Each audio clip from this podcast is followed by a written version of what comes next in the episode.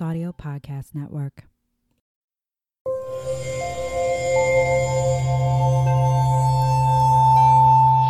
Hey, lovelies, before you get into this week's Network. episode, I just wanted to give you a little heads up. The audio quality is definitely not up to our normal.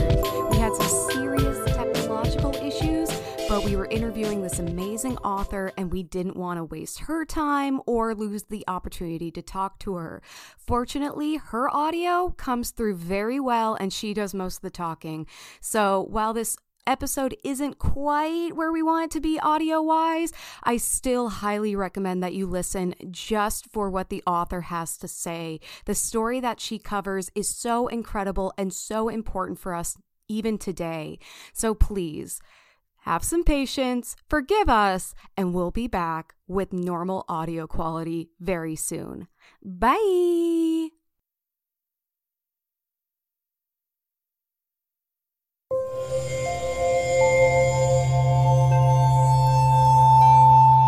Part of the Boundless Audio Podcast Network.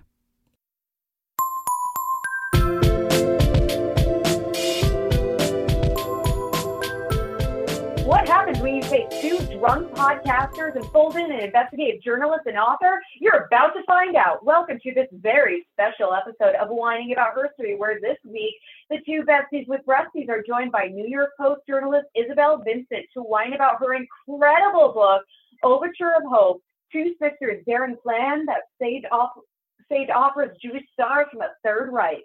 Yup, the Nazis are back, but fuck them. Welcome. Thank you so much. That, thank you for that introduction too. That was nice. Oh, I'm I'm glad. I'm glad. I always I always freak out during the introductions because I'm like, this is where we make or break the entire interview. Yeah. It's our first impression. Let's see how it goes. Yeah. Well, Isabel, thank you so much for joining us to talk about your book, Overture of Hope. It's it's such an incredible read. I loved every second of it. I was actually listening to on Audible when I was on airplane, and I think some of the other passengers got nervous because I was just rolling my eyes and mouthing "fuck" every like 30 seconds because it's heavy. There's there's a lot of heaviness to it. Well, thank you. Um, it's, uh, I mean, y- y- you know, talking about women lost to history, certainly Ida and Louise Cook, the protagonists of this story, were, were completely lost to history. Yeah, I had I had never heard of them. Yeah. And even the the era that this story takes place, pre World War II, in the lead up, like we don't really talk about this part of it. It's always about Hitler's rise to power, the concentration camps, but this is a completely different lens that I don't think we're presented very often. So we're so excited to talk about it. Great. Um, so first of all, can you just tell us a little bit about yourself and how you came upon Ida and Louisa's stories? Because like Sure. we all said, like their stories have kind of been lost. So I'm a reporter. I'm a reporter for the New York Post. Um, um, I for the last I've been doing that for the last 15 years. In my spare time, I write books. Um, and I mean, I write books I'm really passionate about. Um, and a lot of them sort of deal with women who have been lost to history. So uh, before this book, I did a book called Bodies and Souls, which was about um, Jewish women who were trafficked to Brazil and Argentina between 1869 and um, 1939. And they were married uh, to their pimps. Um, they were poor women from the shtetls of uh, Poland and Russia. And they thought they were going to a new life, you know, in, in Brazil and Argentina. And in fact, they were uh, trafficked in- into prostitution.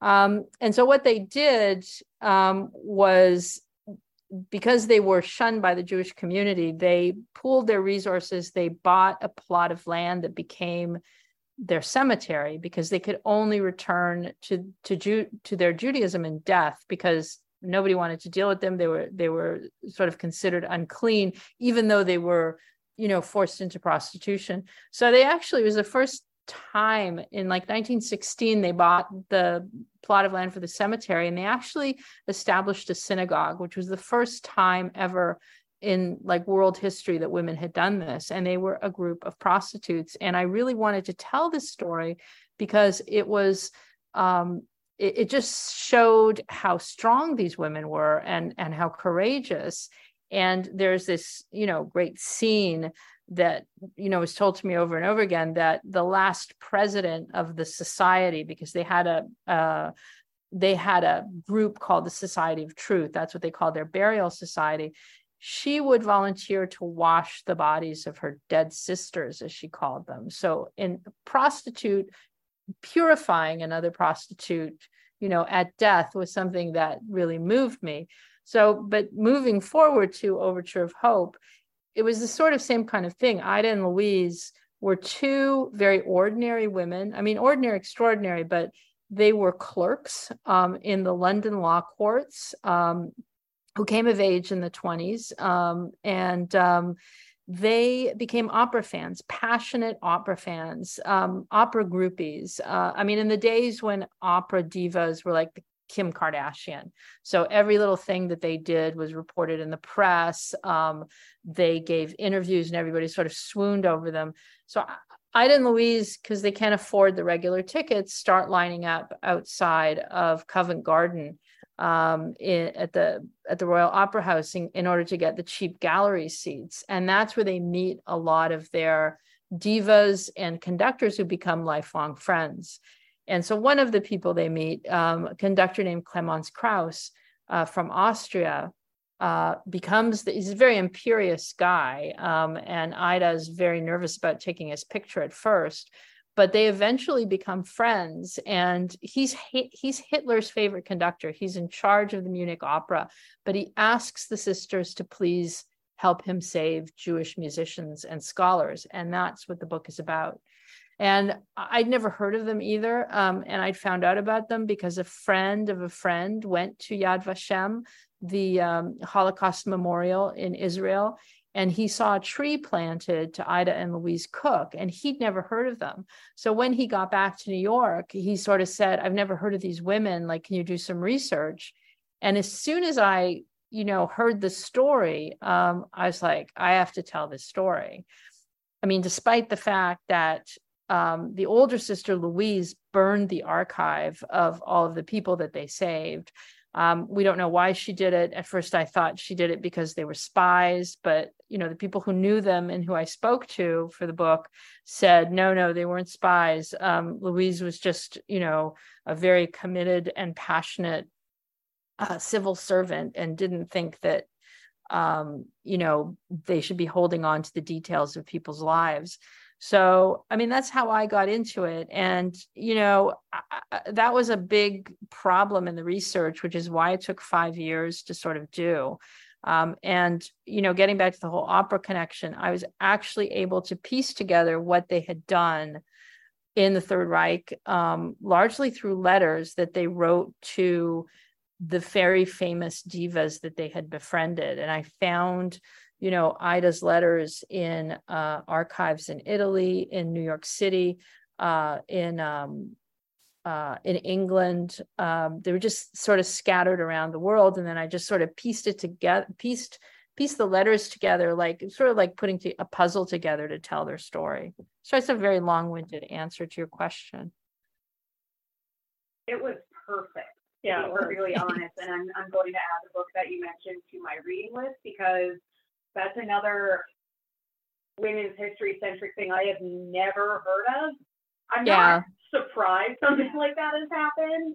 It's hard to surprise us with how horrible things can get, especially for women, but that is just fascinating. Yeah, it sounds like a really good read. That'll definitely have to be next. Also, I, I feel like you did a really good job with crafting Overture of Hope as a narrative uh, you know, especially like having to find all these different pieces of letters because it really it read like a story and it was it was comprehensive and it was engaging and so thank you for doing all that hard work so we could just enjoy it. no, thank you very much. That's a big compliment because I mean nonfiction for it to be I think for it to be effective needs to be needs to read like fiction or else nobody's going to you know really nobody's going to care nobody's going to identify with the characters and so, in order to sort of build the characters from, you know, again, I, I had one publisher say, you know, when I first pitched the book, they said, yeah, but they burned their archive. How are you going to tell this story? And, you know, I'm a, I work for the New York Post. And um, over the years that I've been there, it's like you, you cannot go to an editor and say, I can't tell this story. You have to find a way to do it. Um, and so I think that that training in sort of never giving up and you know sometimes sometimes you just can't but you try everything you can in order to you know make it work. Like we will be sent out if there's a 5% chance uh, you know going to somebody's door to get an interview. And you know when i've said to my editors but it's a 5% chance and they say yeah it's a 5% chance so you have to go um, so this it was the same kind of mindset. It's like there has to be a way to tell this story. Um, they were honored by yad vashem um, again, the Holocaust Memorial in Jerusalem, there has to be a file about them. So I wrote to Yad Vashem, and sure enough, um, they were they were honored in 1965. And again, at the same time that Raoul Wallenberg and oscar Schindler, you know, the big heroes of of the Holocaust, are are being honored. And they are among the first women, but you haven't heard of them. Um, and I'll get into a little bit about about why. But when I reached out to Yad Vashem, I was able to get sort of a trove of letters from the people that they'd saved. So what Yad Vashem required at the time in order to to give them the um, award was they they went to everybody who'd been saved by them and they asked them to tell the story of what Ida and Louise Cook did for them. So I had I had their letters of what had happened. And so I was able to sort of piece together you know the letters that ida had written. And ida had also mm-hmm. written a memoir in 1950 um, which was called uh, we followed our stars. And it was very much about their their life in the uh, opera world um, with with a little bit about what they had done uh, before the second world war. But the book was very elliptical. I mean she she doesn't tell the story you know she doesn't give out sort of personal um, uh, elements about the people she's writing about, and she doesn't talk about what happens to the people they save. Um, and that was something that was very interesting to me. And you spoke earlier about, you know, m- most Holocaust World War II books, they sort of end at, you know, after people are saved.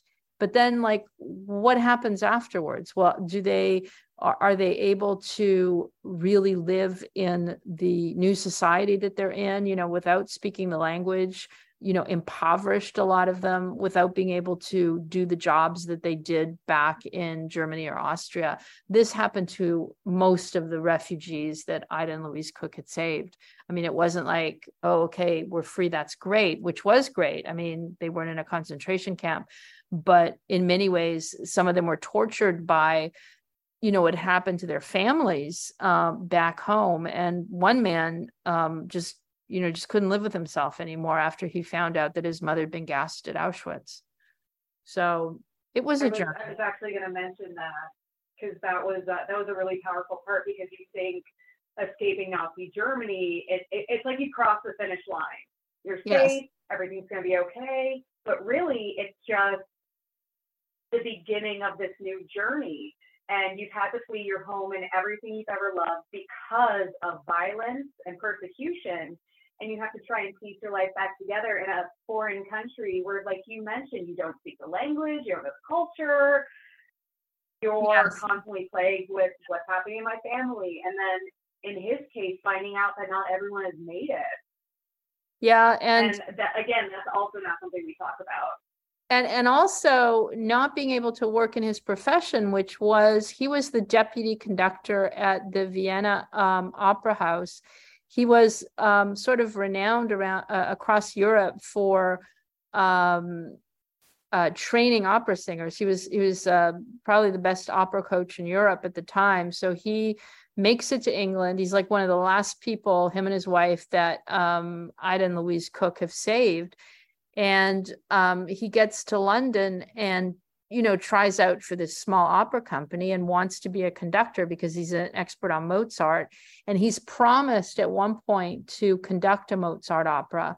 Uh, but at the last minute, the promise is rescinded and, and it's taken away from him. but he gets up in that on that morning as if he's going to do it anyway. And he puts on his tuxedo and then he sticks his head in the oven um, and, and kills himself.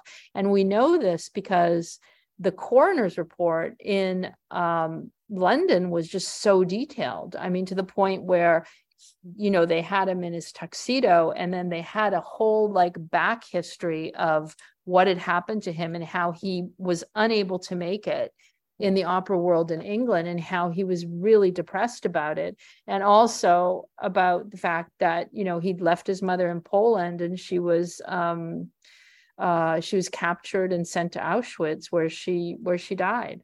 So, I mean, these were very heavy burdens for people, but the cooks, you know, the cooks, the, the cooks help for, for these refugees didn't end with them getting out of uh, the Third Reich it continued. And at one point, we had um, uh, among the first refugees they saved who couldn't get a job um, in England. They stayed five years at the cook's little flat that they rented in central London, you know, without paying Ida and Louise anything. And they were just, and these, this is what people said in their letters to Yad Vashem is that you know after they helped us leave they never they never abandoned us we could always go to them and ask for help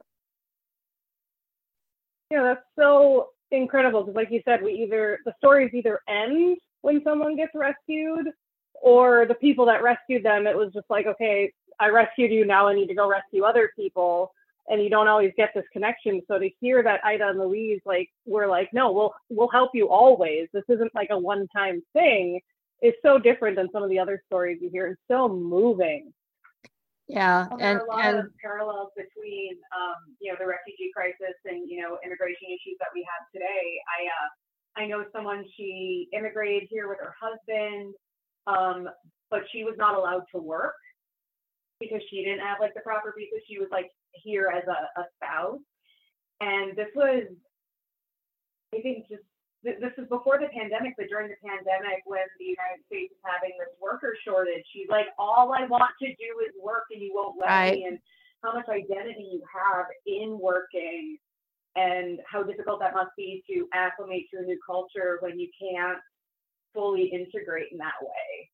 Yeah, absolutely. And that's what happened to a lot of them, but they didn't give up on them. They loaned them money. Um, at one point, they used their opera network, um, even in New York, uh, to find people jobs. They found this one woman uh, who had been a medical student in Frankfurt and ended up in New York.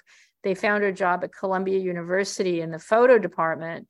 And then I actually spoke to her nephew after my book came out. I tried to reach him um, before that, but he'd never called me back. And then I finally caught up with him. And he had said that after um, she let when she retired. So this is Lisa Bosch, one of the refugees. Um, after she retired from Columbia, she sort of became a bag lady on the streets of New York. And he said that she was haunted by, you know, what had happened to her in the war. Her fiance had been killed in front of her, um, and she had she had been barred from going to medical school. She was completing her, you know, her medical studies, and um, she never spoke German again. Never wanted to go back to where she'd grown up. Um, so people people really carried it with them, even you know even after they they were saved. Carried the trauma. I mean, it's I it's it's I, I, I can't think of the word. I, I know. a lot. It's traumatic. Because it just it's feels traumatic. it, it, it just feels like so buried and insurmountable. Um, which also is going to make our next question sound really stupid. Oh, I love stupid questions. okay, perfect. You got Yeah, Kelly. thanks. I was like, great, it's my turn. Um, so Ida wrote romance novels under the name Mary Burchell. Um, are you a romance novel fan? Have you read any of her books, or did you? Oh, I've read research? lots of. I'm. You know what? I've read lots of her books because I wanted to see what she was writing, and they're actually not bad. You know, I, I'm like Harlequin romances are not something I I read, but I really felt I needed to read them. And it's, I mean, they're really chaste because she's writing them. Her first one she's written, she writes in 1936.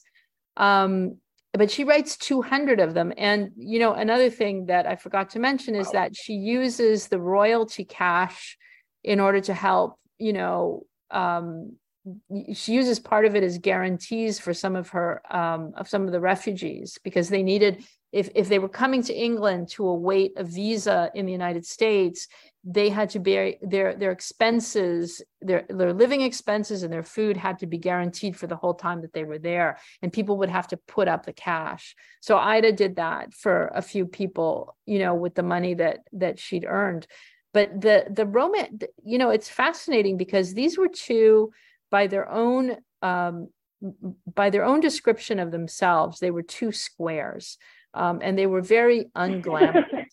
but they lived through this world of opera, of melodrama, and then the romance novels. They were also unmarried sisters, um, and they because they came of age at a time of so-called surplus women in England when you know women were faced with the fact that 750,000 men had died in the First World War. So there were many more women than men. Um, and there was a lot you know there were also a lot of of of gay women and they sort of were open about it because unlike gay men who like there was a law against that in England at the time but there was nothing about um, there was nothing against women. Um, and um, a lot of Ida and Louise's friends were well known um, lesbian writers like Nancy Spain um, um, and others. Uh, and, and they hung out with them. Now, I'm not saying that they, you know, they were because they don't ever talk about it.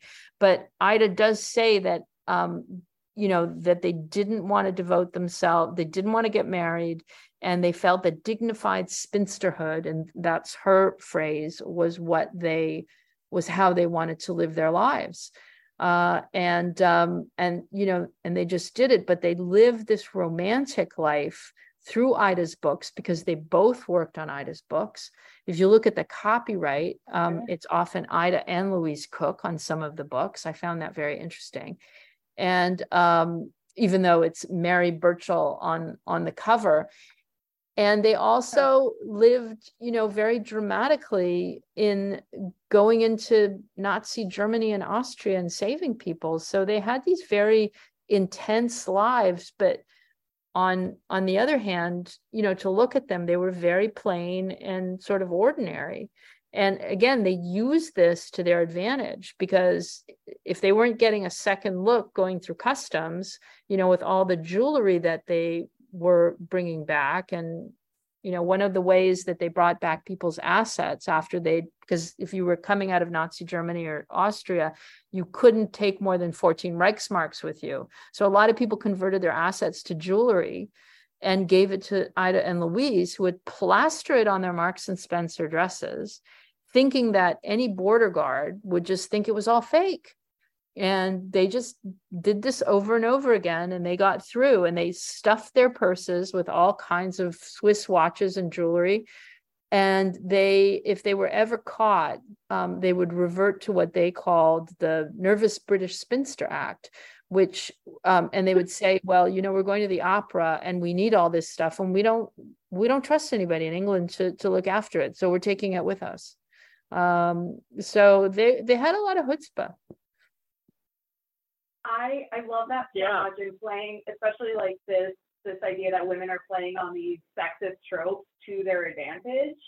You know, they're they're like plain and unassuming, and as they said, squares, and they're wearing all this jewelry. And I know in the book you mentioned people would think it was costume jewelry because no one in their right mind right. would be wearing that much actual jewelry. Right. Well, and also to play up the like, oh, I'm a, I'm an unmarried woman. I have no one to keep this safe if I don't I wear it with me.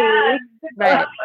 And the people are just like, oh, okay, like, it's like, oh, right. yeah, like the amount of playing into that sexism because they knew what the like how the world works, and they were like, yep, people are going to believe this. I yeah. also want to make a yeah. joke about men knowing nothing about jewelry, but I also know nothing about jewelry. So if I saw them wearing this like big, beautiful emerald necklace, I would also probably think it was it was fake jewelry. Right. Um, and um, and, yeah, and the fur coats, you know, like they had a whole they had a whole military exercise around fur coats in which they would uh, ask women who wore fur coats in England to rip off their labels. Um, and then once they got to Germany or Austria, in order to bring back the fur coats from there, they would rip off the German and Austrian label and they would put in the, the British labels so that it looked like it was a British fur coat. I mean, they thought it through. The one thing that they refused to Yeah. take was earrings for pierced ears because they were horrified about getting their ears pierced. So they were just like, there's no way. Like that was the one thing that Right. that sort of prevented them from doing that, which is funny. So you're telling me they weren't into that scene in The Parent Trap where the twins like Pierce pierced their the ears with a needle. with a needle and They, they were horrified. They, they they they thought that was like barbaric. So It's so wild. I, I, I think it's so interesting too how they are just so unabashedly themselves throughout all of this. Yes, yes, definitely. And, you know, and then that works against them because in the 1960s, when they're approached to do a film and when they're encouraged by their friend, the actor Laurence Olivier, to, to do a film and they meet Josh Logan, the great American producer of South Pacific and uh, Paint Your Wagon. Um, he he comes up with like a very Hollywoodized treatment of you know what happened to them and there's a love story in it and so i found the letters that ida had sent to josh logan at, at among his papers at the library of congress. And she writes him these letters saying well you know we we like the story but it's it's sort of a fake story on a true theme. And then she decides she's going to write a treatment and it begins with that that immortal line that i already shared which is this is the story of two squares. So you can imagine how Hollywood is going to respond to that at a time when like Audrey Hepburn is, you know, a big star. They're just going to look at that and not know what to do with it. Um, so unfortunately, that's I think one of the ways that they were lost to history.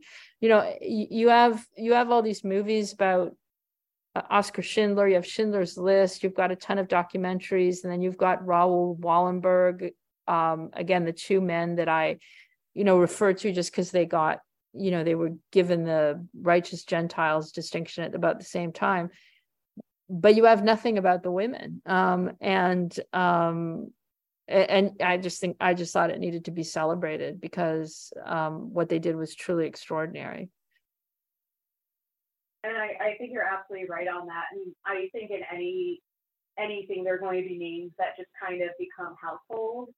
I remember seventh grade we had to do a report for English class where we had to pretend to be a historical figure, read a bunch of books about them, and then pretend we were having an interview with another classmate who was also a historical figure and like have a conversation. And I I was Oscar Schindler. And I'm like, I would be, I know, but I'm like, oh man, I would have loved to like know more about these these women who are, I mean, heroes for lack of a better term, during this Yeah. really horrible time. yeah. Yeah, and, and like you So, said earlier, thing- they oh, just sorry, go ahead.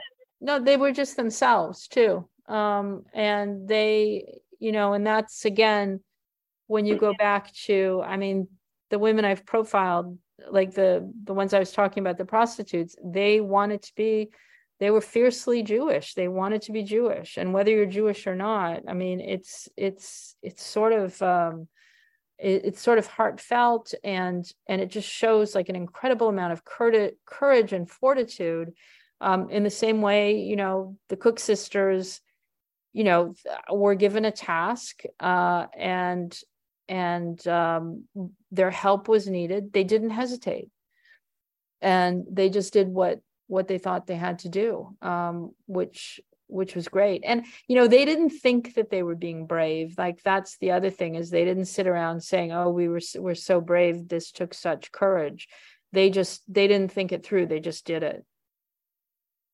Yeah. When you were talking about Ida's memoir and her just not really addressing this work, I'm like, no, that's that's the part we really want to know about. But I'm sure it was just kind of her It's just- duty as It's a just what they did. Yeah. Yeah, and and and I think there was a fear, like she does address it, but it doesn't go far enough. I think there was a fear of violating people's privacy. And, you know, when people said to me, oh, Louise burned the records because she didn't want to violate people's privacy. I mean, maybe so. Like maybe that was something that really drove them because when I went to England for the first time to do this research, I tracked down where Ida and Louise um, lived with their parents because they lived with their parents um, in the family home, and then they rented this little flat, uh, this one bedroom flat in um, uh, in central London.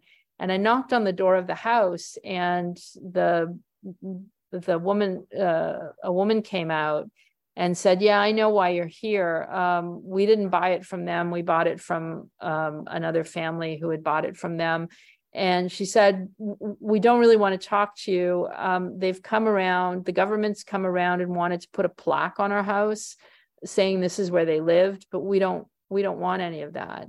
And when I reached out to Ida and Louise's um, family, they have a great nephew in London um, he was, you know, the same way. It's like, I, you know, thanks for reaching out. We don't have any, we don't have any materials, like essentially go away. Um, so there's this, you know, people not wanting to expose themselves so much. I don't know if it's a British reticence thing or, uh, but I was I was kind of surprised by that. So I think the same kind of thing drove them Well, and I'm sure in a time where you know, like during the whole thing, that Nazis are stealing records to find people, I'm sure there's also that fear of like, if this ever happens again, I don't want to be the one that has this information that that helps them find anyone. Yeah, uh, I think you're right. Especially because, like, the invasion of Britain, they didn't know whether or not that was going to happen or not. Right. Right. They thought. So there was a point where they so could have lost the war. I'm I'm so sorry. There's like a delay between the, the audio and the video, so I keep interrupting you, and I'm not trying. No, no, don't worry. Um, so one of the things that really surprised me most, and you kind of touched on it, was how Ida and Louise received so much attention for being devoted opera fans, and we're even able to meet stars of the time like Viorica Ursuleac, and it feels like being a fan of Lady Gaga, getting pressed about being a Lady Gaga fan, and then she's like, "Oh my God, I love you!" Like, was this common? Was there something about them that garnered this attention? Because as ordinary as they were, they were pretty extraordinary before getting people out of Nazi-occupied Germany. Sure, and I I think well, especially Ida was pretty courageous about approaching people um, and it was it was a it was maybe a more innocent time um, because I wondered about that too. I mean, she made friends with these people so easily. Um, and, you know, by just standing outside the stage door and asking for autographs and then asking to have to be able to take their photographs. And then and then they would start a correspondence in the days when people actually sent letters. So there's a lot of letters at the Victoria and Albert Archives from Amelita Galli Curci, who was a big diva in the 1920s and 30s. She was big. She was a, a soprano at uh, the Metropolitan Opera, and again, names that you know people don't think about in in the opera world anymore. Uh, Rosa Ponselle, the great Rosa Ponselle, um, another great American diva. Um, they wrote to her after the war. They had heard her in 1929 in London, and they'd never forgotten that concert. And um, during the war, during the worst times of the war and the bombing, Ida said to her sister, You know, I'm going to, if we make it through this, I'm going to go back to the United States and I'm going to, I'm going to meet Rosa Ponselle. And so they made a promise to each other. And then after the war, Ida read in the papers that uh, Rosa Ponselle had married one of the sons of the mayor of Baltimore. So she writes her a letter, like a very heartfelt letter about what her music and her voice had meant to the sisters during that bleak time. And she addresses it Rosa Ponselle, Baltimore, USA. And it gets to her. And Rosa Ponselle opens the letter and sends them a telegram, and they set up a call. Um, and this was one of the most moving things that you know I came across. Um, she sets up a call after after the end of the war.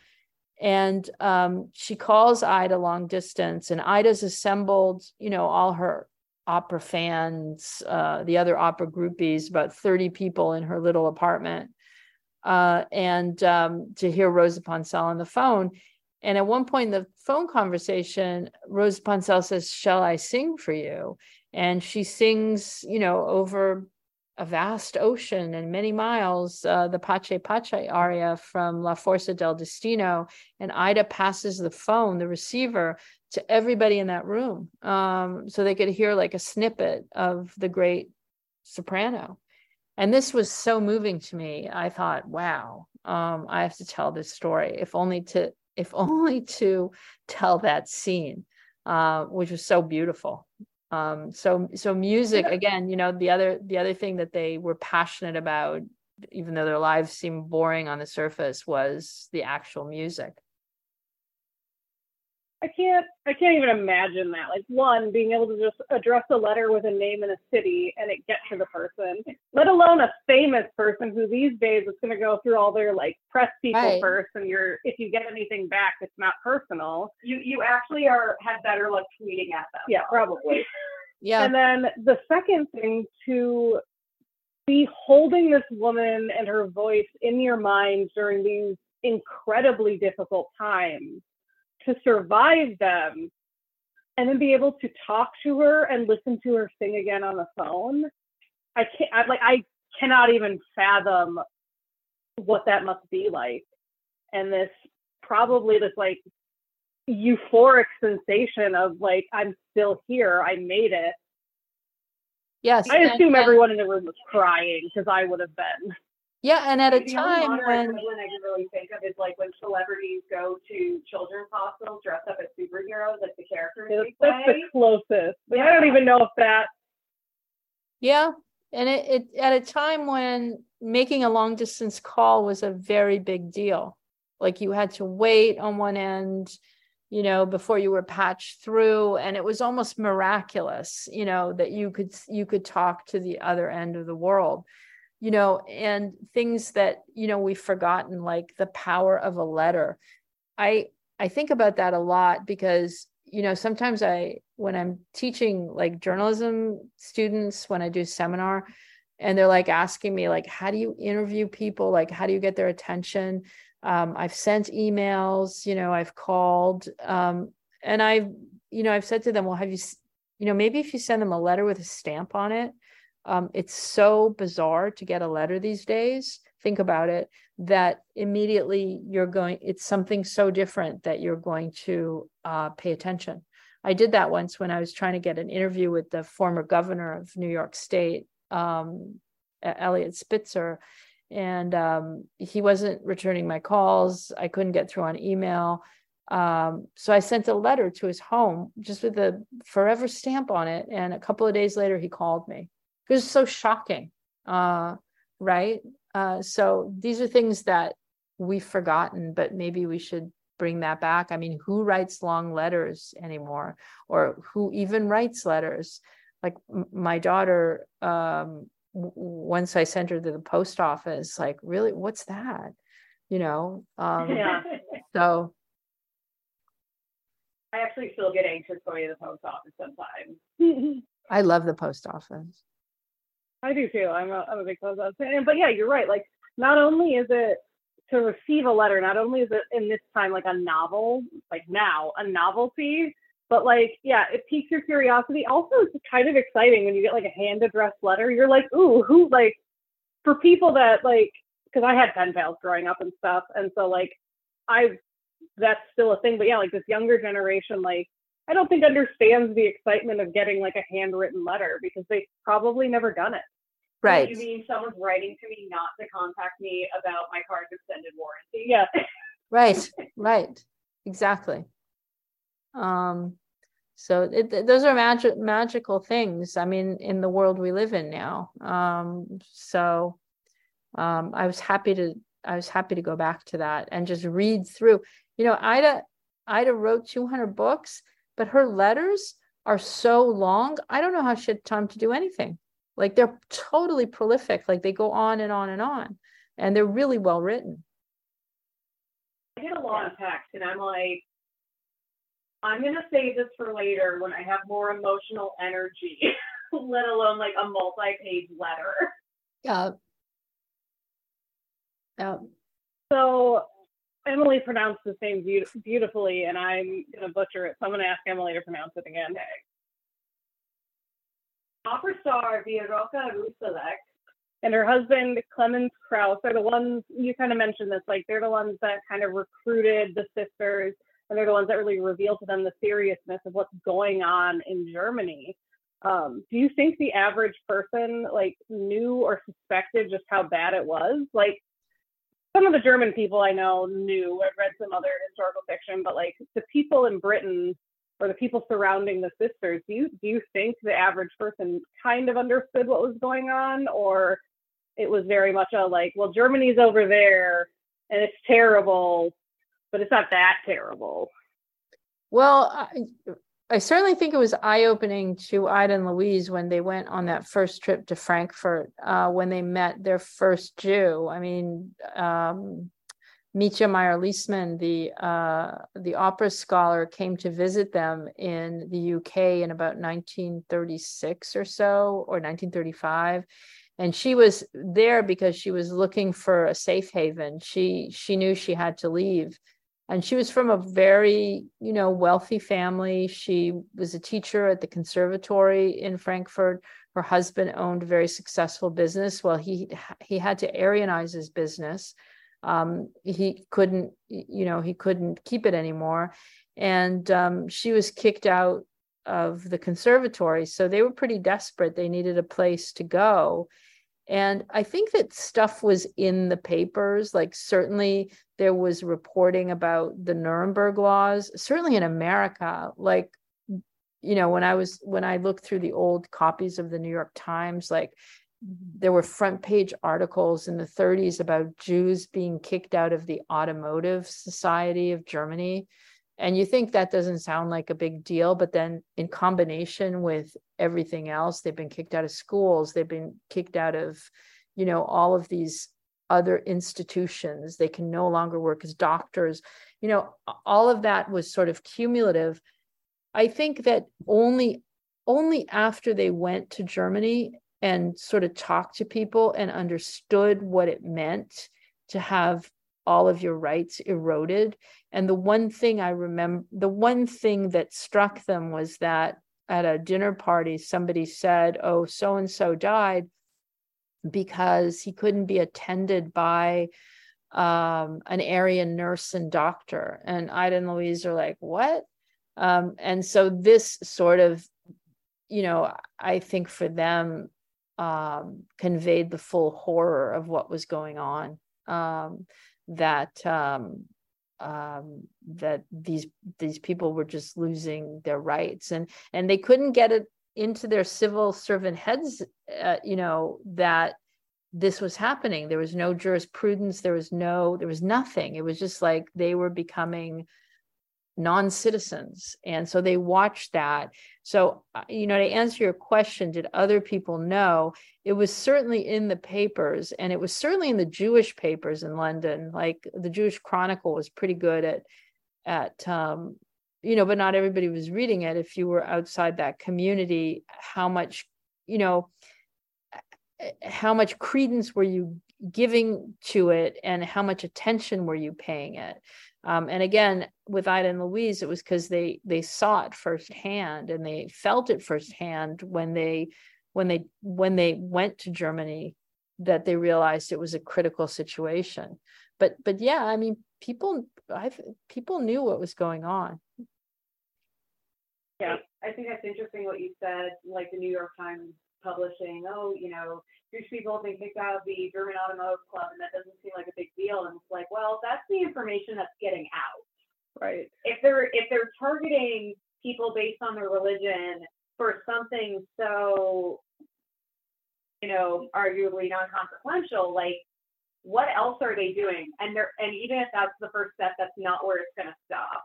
Right. Right. Well, and they did it in such a way that at, because news trickled out slowly, they did it in stages for that reason, so that people wouldn't put it together as like super fast. They're like, oh, they're getting kicked out of this. Okay, like that sucks, and then Right. they kick them out of somewhere else. And it was kind of this like very targeted but very slow, like okay, we're gonna like just quietly shove them out of everything and hope people don't really pay attention to it. well, not only not pay attention, but have a sense of apathy. I don't want to say not care, because I think when it comes down to it, all of us, you know, care to some degree, but our emotional energy can be limited. And so when it just when it seems like something like that, it's almost you categorize it in your mind as like, do I really need to care about this or care less about it? And I think that's so powerful that Ida and Louise witnessed it firsthand and that's a huge testament to witnessing that kind of thing firsthand and talking to the people it's actually affecting and how eye-opening that can be. Because it's very easy to be dismissive of the atrocities going on around us until you talk to someone who's actually experiencing them. And Right. you have to look them in the eye and be like is it that big of a deal? You can't do it. And if you can you suck. Like, sorry Right. No, absolutely, absolutely. Um, and you know, this a lot of a lot of stuff happens today that we're like, uh, really, is that really happening? And you know, look at everything that's going on in the Ukraine. Um, I mean, I, you know, sort of was on a train once, and there was a young man on the train, and he was very confused. He spoke sort of halting English and um, the conductor came up to him and he hadn't paid his ticket um, and um, paid his ticket. And then I, I i looked at him and said where are you from? And he said i'm i'm from the ukraine and i'm trying to i'm trying to get out. It was my ida and louise moment right? Um, i'm trying to find Yeah. safe haven in in um, like he worked on a cruise ship and he was he ended up being in new york when all this stuff was coming down in the early days so I uh, put him in touch with all of these diplomats that I knew, like the Canadian diplomat in New York and and some um, pretty important people in the Ukrainian community. And then, you know, he was able to get his family out. Uh, but that was like one person. There was so many. Um, but but yeah, I had that that feeling like you either just look away or or you try to help this person. That, that's one of those like kismet moments. You you read these memoirs of survivors, you know, of of war and genocide and pogroms and all that stuff, and inevitably there's always a moment where there just happens to be the right person there at the right time Yeah. who connects them with the right resources, and it's it's always like, how does that happen? Well, really, all of us have that capability. Like, granted, I don't know the Canadian ambassador to anywhere, but still, you know, it's it's just even a matter of stepping forward and being like, what can I do? What what can I personally do right now? And that's what's so incredible about reading stories like Ida and Louise's because you really get to confront like, well, what would I have done if I was in that situation? Yeah. And Yeah, what and I- am I doing now? And I, I just happen to know people because I, you know, I come across them for the for interviews and stories I'd done. So I happened to have been at an event at the Canadian consulate in New York. And so I said, you know what, try I'll I'll write this guy on your behalf. Like and and you know, to his credit, the it was the Canadian consul general. He actually, you know, he actually helped this guy on the train.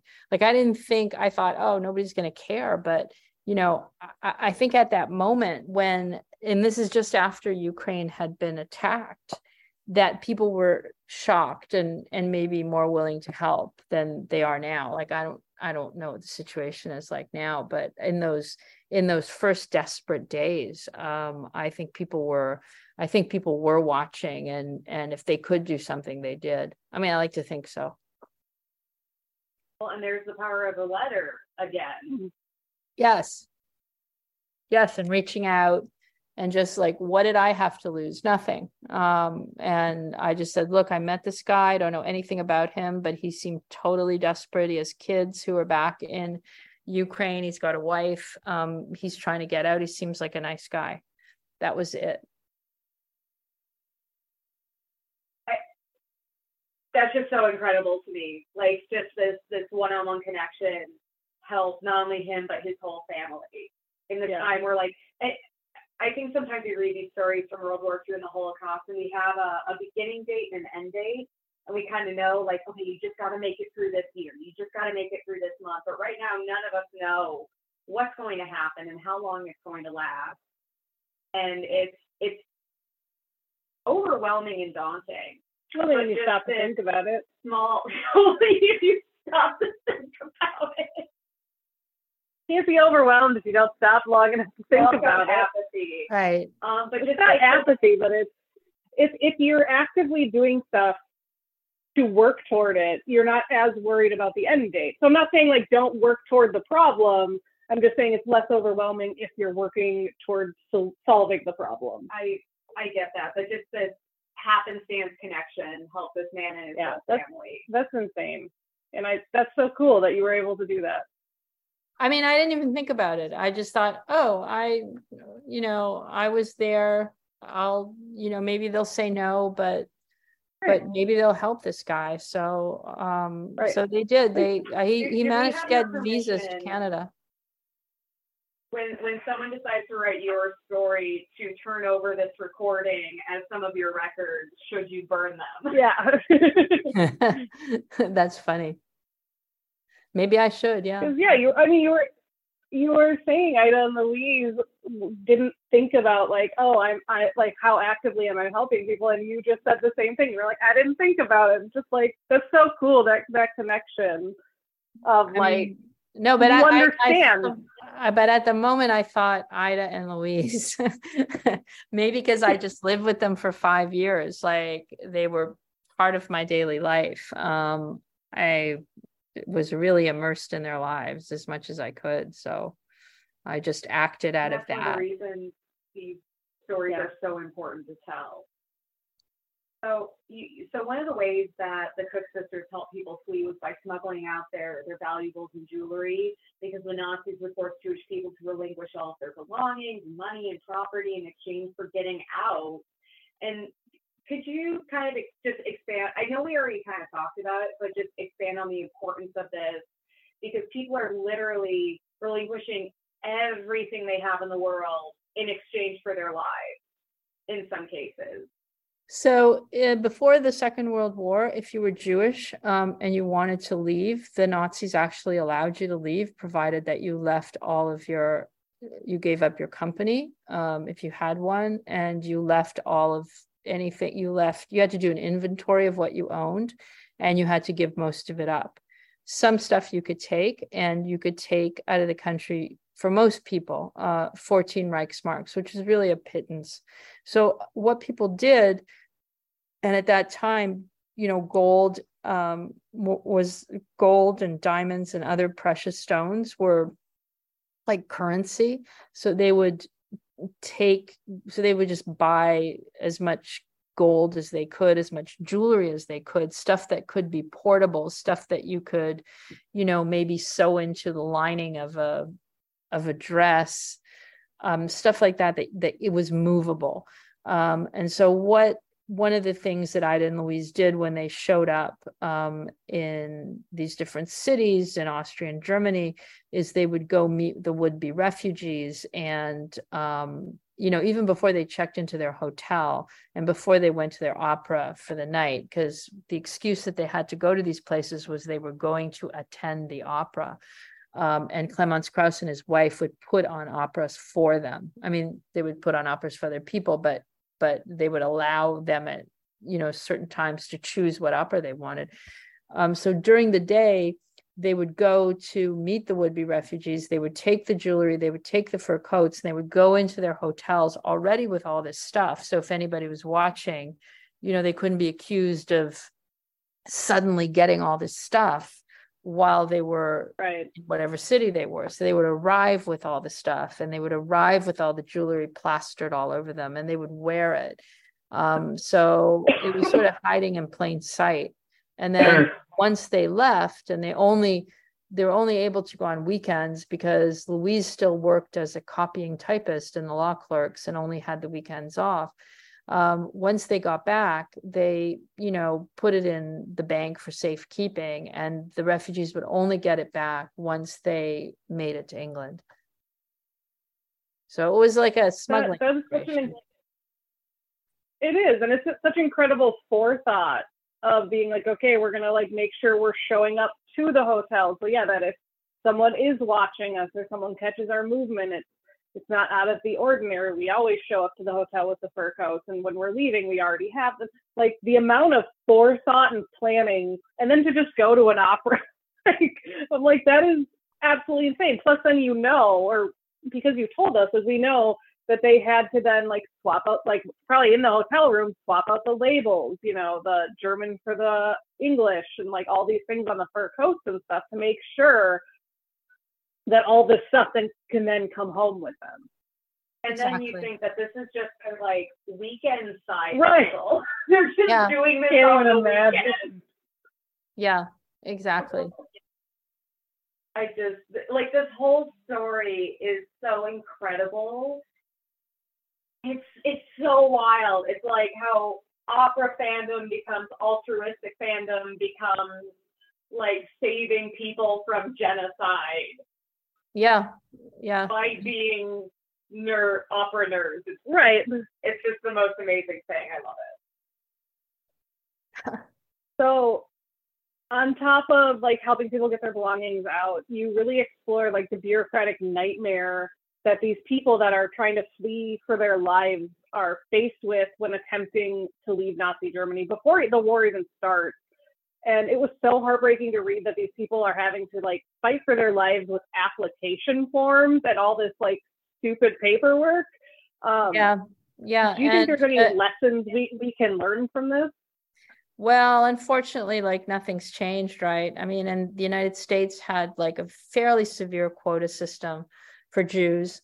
Um, so if you, so the way that worked is you would get a visa to go to the States, but it, but sometimes it took two years under the quota system because every year they had a certain number that they would allow in.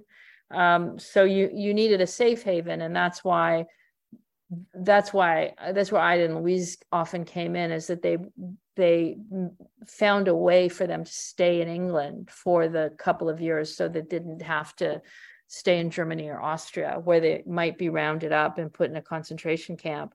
But yeah, it was a lot of bureaucracy and every form had to be filled out. Ida spent uh, a lot of her time filling out forms, going from office to office in the UK um, you know, calling in favors to friends that she knew, sort of in highly placed bureaucratic positions.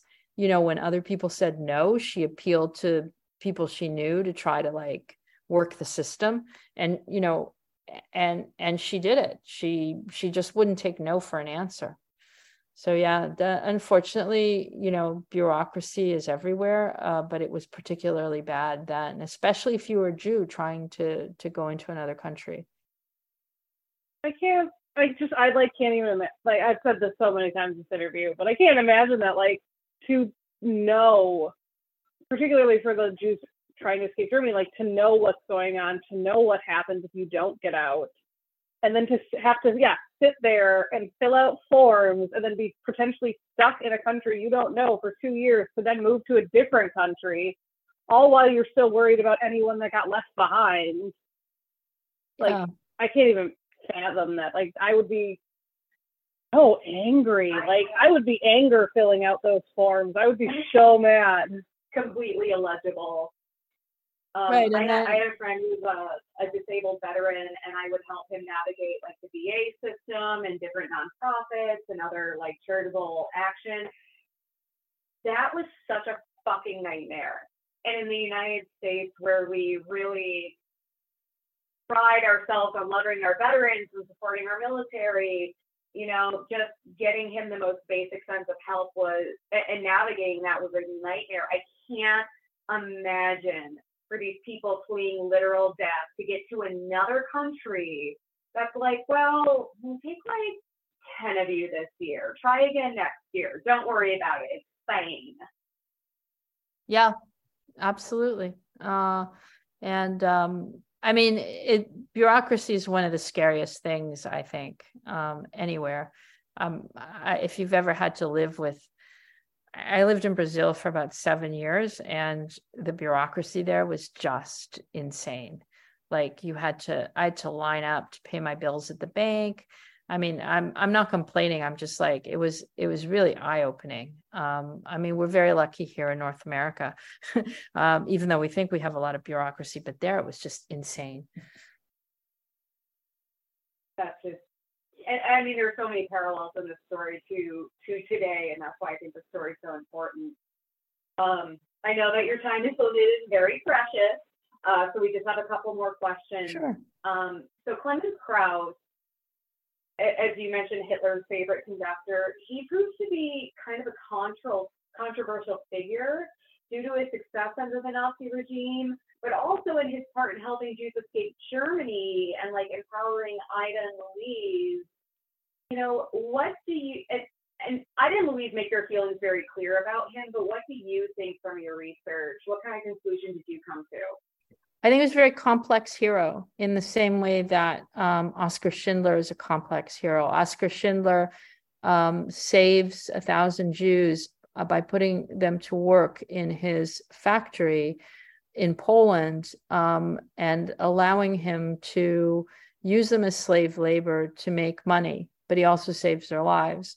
Clemens Krauss um, is a very ambitious conductor who uses the Nazis and his proximity to power to rise within the ranks of the classical music world at a time when Hitler is kicking out, you know, conductors and singers and and just about anybody who was Jewish and anybody who was writing modern, you know, modern operas. Like let's take the opera world. He didn't like the modernists. Like so they so there were a lot of vacancies in the classical music world and especially in the opera world, that um, Clemens Krauss was very keen to take. He was very ambitious. On the one hand, he's writing letters to Hitler's secretary, Martin Bormann, and asking for the use of the Jewish apartments um, that were vacated after the Jews in Munich were sent to concentration camps. Um, yet uh, because he needed he needed he needed housing for his musicians who he was bringing from all over Germany and Austria to Munich, which was the real centerpiece of culture, or was to be the centerpiece of culture under Adolf Hitler. And certainly the Munich Opera House was to be the most important cultural um, venue. Uh, so you have him doing that without blinking an eye, but then you also have him risking his life and the life and the and the life of his wife by asking Ida and Louise to help him save these these Jewish um, musicians that that worked with him. Um, and um, you know he couldn't write any of this down because he would be sent to a concentration camp. So it was very sensitive. And at the end of the war, he, I mean, Krauss was never a, mem- a member of the Nazi Party, uh, but at the end of the war, he goes through a denazification trial because he's so close to the higher up Nazis, and um, he's he is punished in that Austria doesn't allow him to conduct um, to conduct anymore, to conduct a symphony, to conduct an opera, and this for him is like a very big blow that eventually leads to his death. But he is a complex hero and often things are not black and white in war um, and certainly this i felt was an opportunity to really tell you know and and really bring to light what what he had done because in letters that ida and louise wrote to yad vashem when they were you know writing back and forth about the the award that they were getting ida makes a point of saying that i hope that you recognize Clemens Krauss and his wife, because without them, we wouldn't have done it. They were the ones who were the mainspring of our work.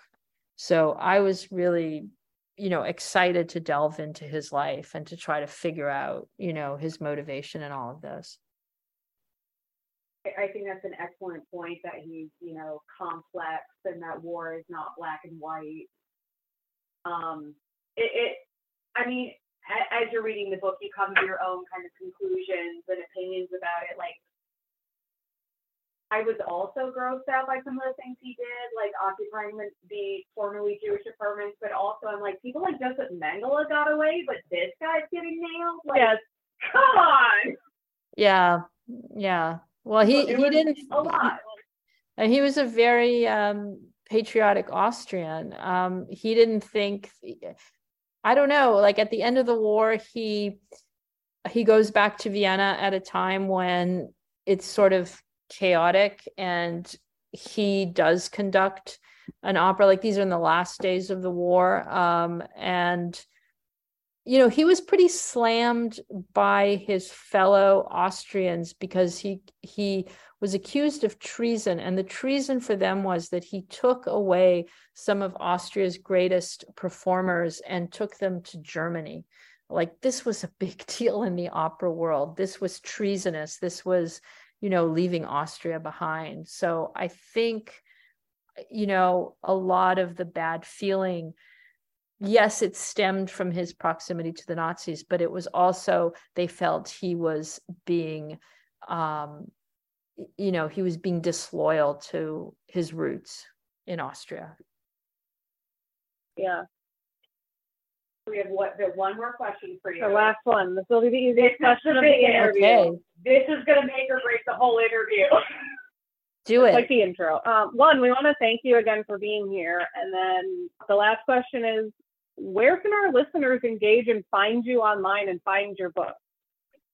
and your Um, other amazing books. So all my book, you know, a lot of them are on Amazon. Um, some of them are out of print, but you can probably still get them. Um, um, the prostitute's book is called Bodies and Souls, uh, and it's it's just pretty easily findable. Like they're um, they're teaching it at um, at um, at Hunter College in New York, so students are able to Oh find God, it every That's year. so cool.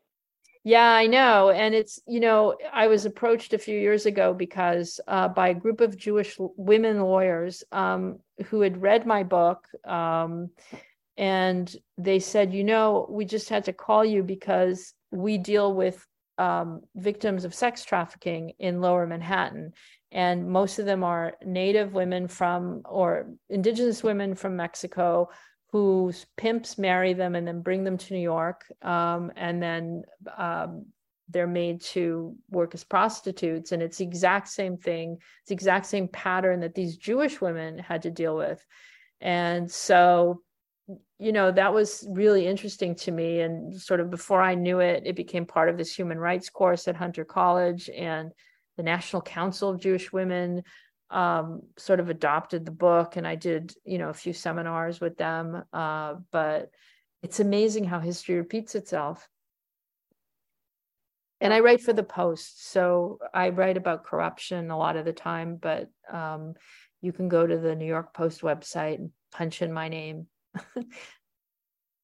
That's that's incredible. So I don't know if you saw us looking at our like other screens and phones and stuff, but we were both looking at bodies and souls. Found it. And I just want to volunteer my services. I see it's not on Audible. If you need someone to read it All right. and record Thank it, I will do that. I have a very melodious voice.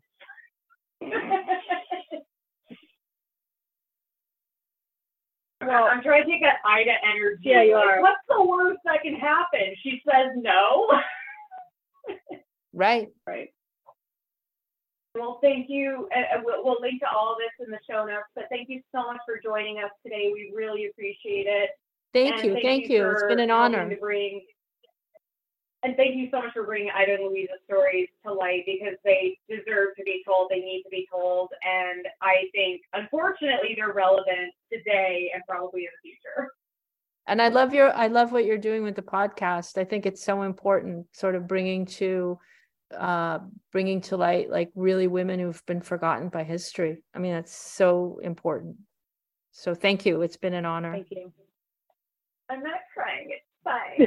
Thank you. We really Sorry, we appreciate were like But we- so much. We know you have to get going, and so we will let you go. And we just really appreciate you being here. yes. Thank you. Thanks for having me.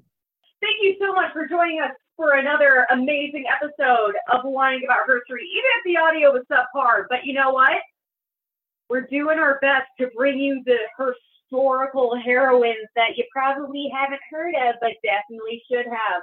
Like us on Facebook and Instagram, Twitter, uh, and our website is windingaboutherstreet.com, where you can find all of those, plus anywhere you want to listen, plus our merch, plus buy me a coffee, plus our Patreon. And then you, Also, rate us five stars wherever you listen because it'll piss off a Nazi. yeah, Fuck Nazis! Thank you so much for listening to another episode of Whining About History. I'm Emily, I'm Kelly. and have an empowered day. Bye!